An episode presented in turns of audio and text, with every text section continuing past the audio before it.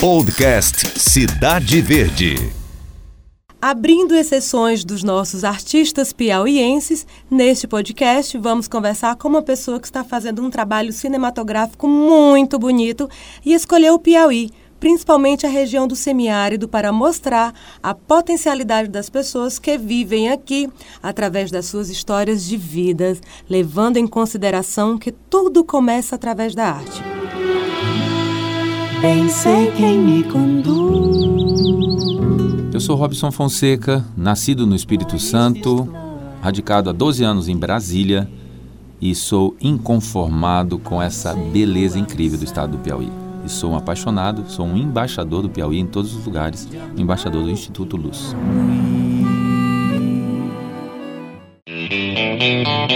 Eu sou Débora Radassi e te convido a conhecer junto comigo a proposta do documentário intitulado Missão Piauí. Robson, vamos começar. Que missão é essa? É a missão de, através do filme Missão Piauí, fazer com que as pessoas compreendam que, se forem ser voluntários na África, se forem so ser solidários com os vilarejos isolados do Amazonas, podem ser, mas que permitam que, através do olhar novo sobre o estado do Piauí, escolham o estado do Piauí como uma nova rota solidária e que possam vir aqui se maravilhar com a história, com a, a cultura, com o litoral, com a beleza do povo, com a, com a, a maneira de ser tratado carinhosamente, pelo acolhimento piauiense, mas que ele venha e deixe o seu dinheiro aqui para ajudar as comunidades que andam entre 8 a 10 quilômetros para buscar água e que sofrem nessa é, região de seca.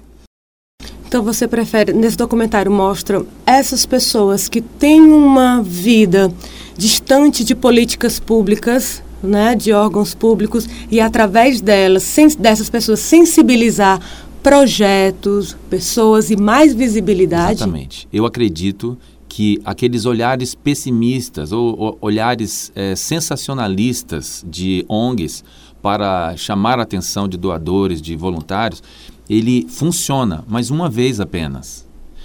A visão racional, onde a pessoa vem e pelas razões da beleza, do otimismo, do que é incrível no lugar, é, a troca que ela vai receber de conhecimento, a troca que ela vai receber de do olhar, né? Porque você sabe que o seu olhar quando contempla o belo é, é fica maravilhado. Quando ele vem, ele vai se sentir motivado a voltar mais vezes e vir uma, duas, três, quatro, cinco vezes. Então, a motivação emocional gera uma ação que dura um tempo limitado. A motivação racional, ela vai fazer com que você se apaixone e você volte muitas vezes e passe a amar o Piauí.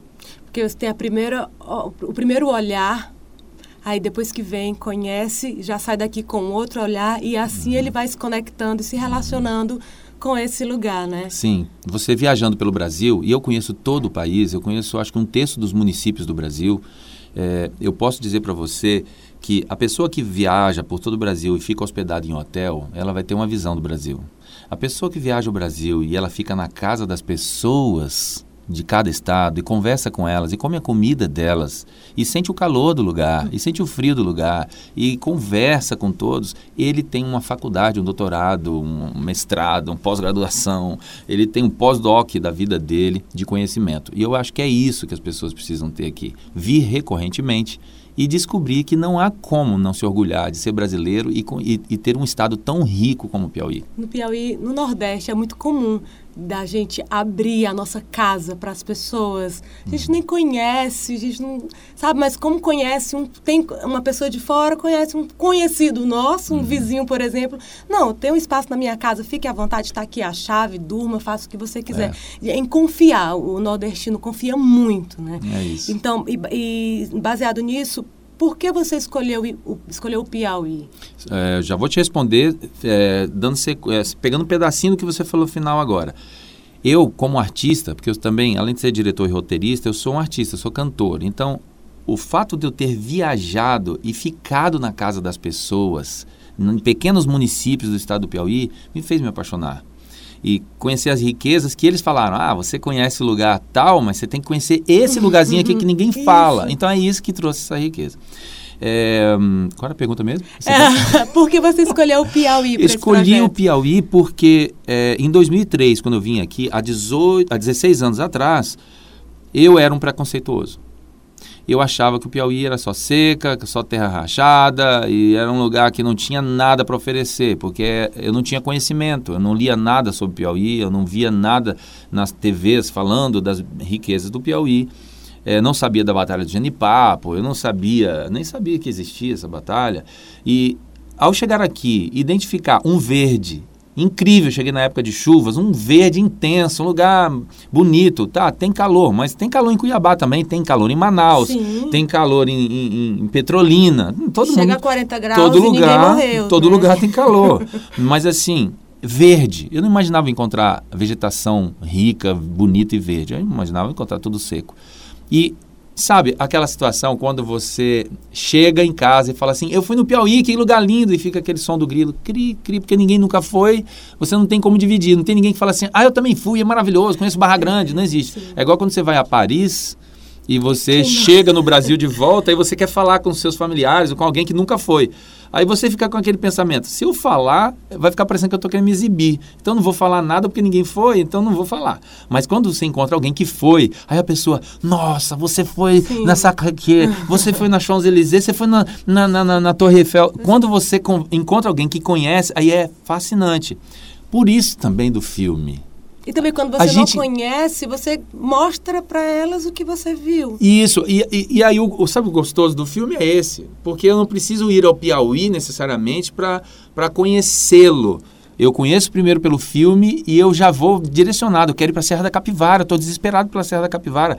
Ah, eu quero saber mais sobre a Batalha do Genipapo, eu quero ir em Picos para conhecer o ciclo do mel de janeiro a julho. Eu quero ir para Parnaíba, sabe? O filme ele te dá a possibilidade de logística. De conhecer né? a história conhecer do Estado. a história do Estado e também você saber aonde você quer ir, o que você quer conhecer primeiro. E também, logicamente, o 10% do Estado do Piauí, que é 90% beleza, mas os 10% de realidade social.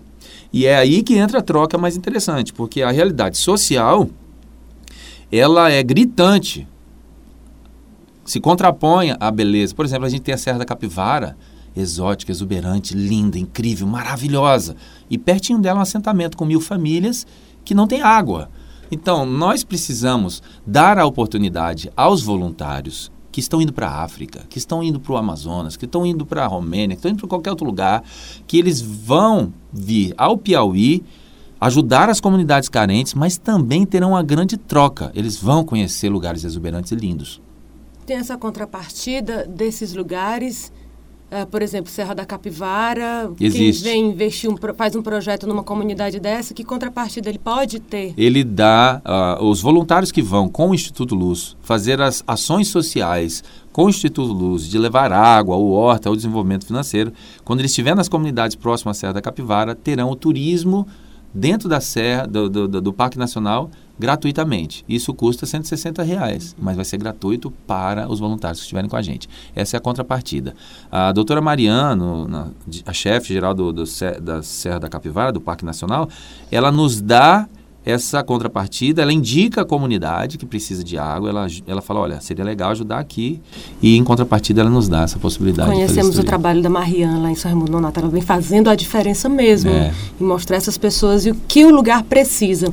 É. É, e sobre esses municípios, assim, sobre esses assentamentos, como você descobriu esses lugares? Olha, vou fazer aqui porque aqui dá certo, essa comunidade está precisando. Como você conseguiu é, descobrir esses lugares? É, nós montamos um grupo é, no aplicativo WhatsApp, aqui, antes de vir gravar o, o documentário, e conversamos com vários amigos. É, tem o André, o Franklin, é, vários amigos meus que foram os primeiros que me trouxeram aqui ao Piauí. E chamamos vários amigos, pessoas de vários municípios, e conversamos sobre quais eram as realidades sociais do estado do Piauí. A gente descobriu que as pessoas na, na zona rural estão se viciando em crack.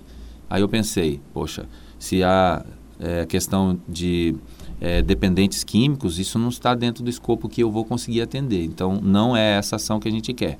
Mas eu falei, água, a gente precisa saber se existe algum lugar que precisa de água. Foi aí que o, o Franklin falou, minha tia, na região norte do estado do Piauí, em Barras, um lugar chamado Solidão, precisa de água. E a gente foi visitá-la. E tudo fluiu a partir disso. O momento que a gente falou para doadores do Brasil, olha, tem uma comunidade que não tem água, vocês podem nos ajudar, houveram as doações, a gente fez o poço, conseguimos uma parceria com a prefeitura, eles deram a estrutura e a caixa d'água. Depois, nós fomos até a, a região Vistosa, que é em São Raimundo Nonato, e lá identificamos que precisava de água. Não foi nada planejado Barras e São Raimundo Nonato.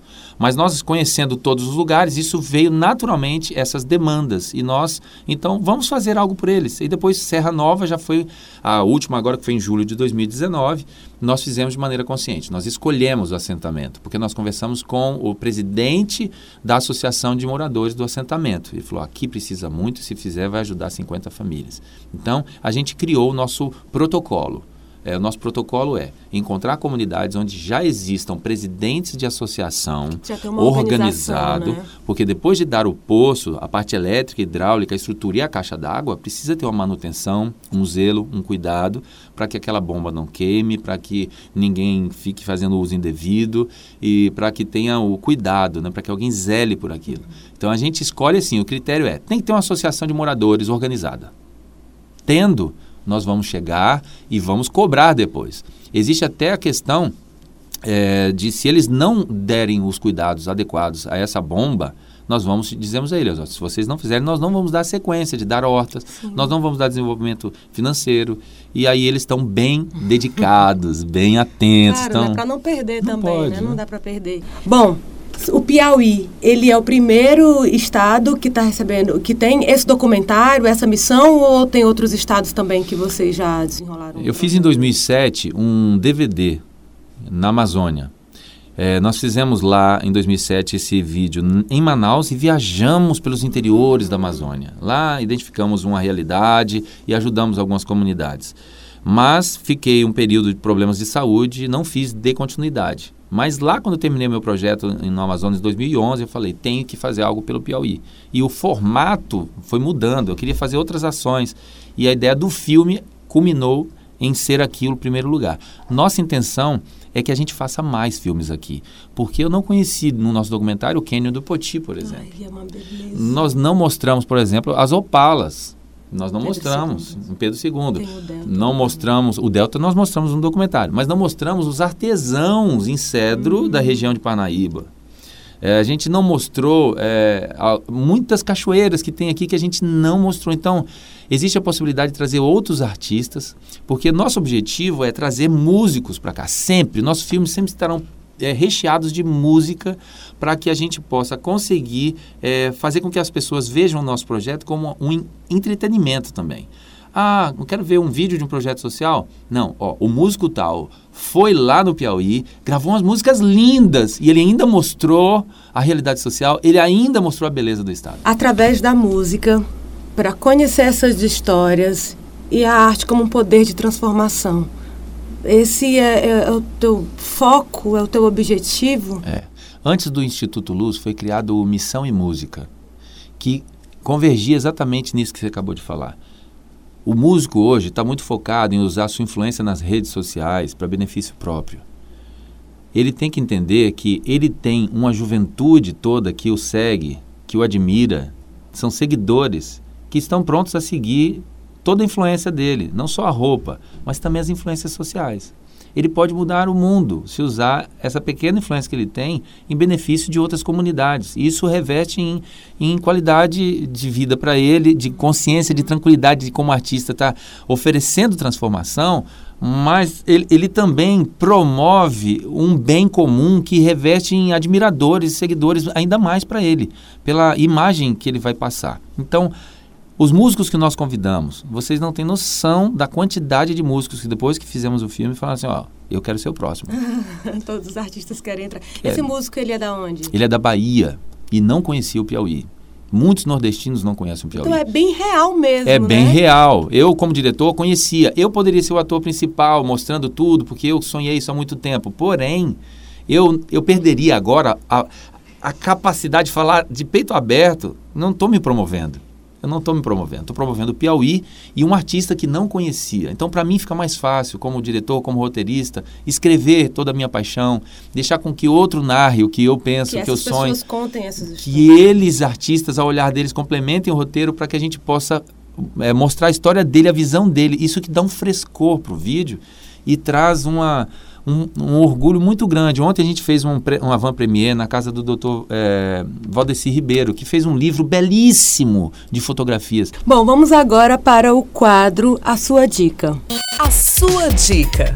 Esse momento, é, a gente pede para o nosso convidado dizer algo que é importante para as pessoas, que elas precisam conhecer. Pode ser um livro, um filme, um documentário, uma cidade, um estado, pessoas, algo que de, no decorrer da sua vida, da sua vivência aí, você pode passar para gente? Que dica você pode dar a nós? Olha, eu posso dar muitas dicas, mas eu acho que você levantou a bola para eu falar algo que para mim é latente.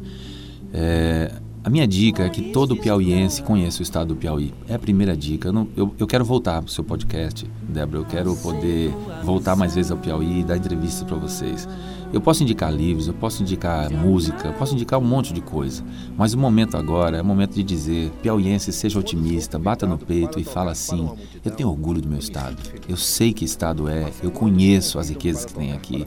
Essa dica tem que ser a coisa uh, recorrente para a gente aqui. E eu que sou de fora, eu não sou piauiense, mas eu sou brasileiro e tenho orgulho do Piauí.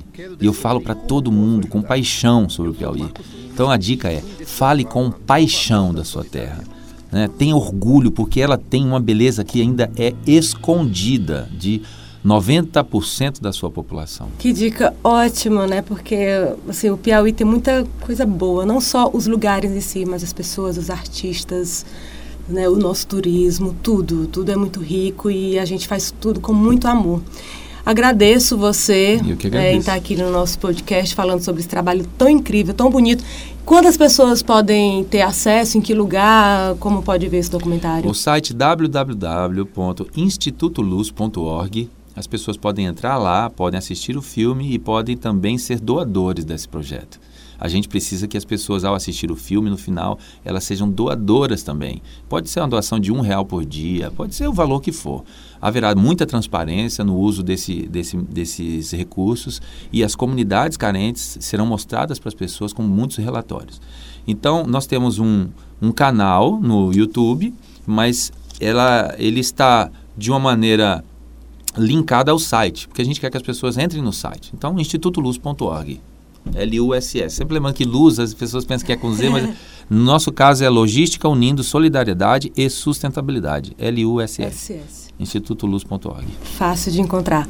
Muito obrigada, obrigada pela nossa conversa. E vou ficando por aqui. O podcast Cena Cultural volta no próximo episódio contando mais histórias bonitas de artistas e pessoas que fazem a diferença no cenário cultural. Essa edição teve a colaboração de Demi Júnior e Glenda Uchoa. Podcast Cidade Verde.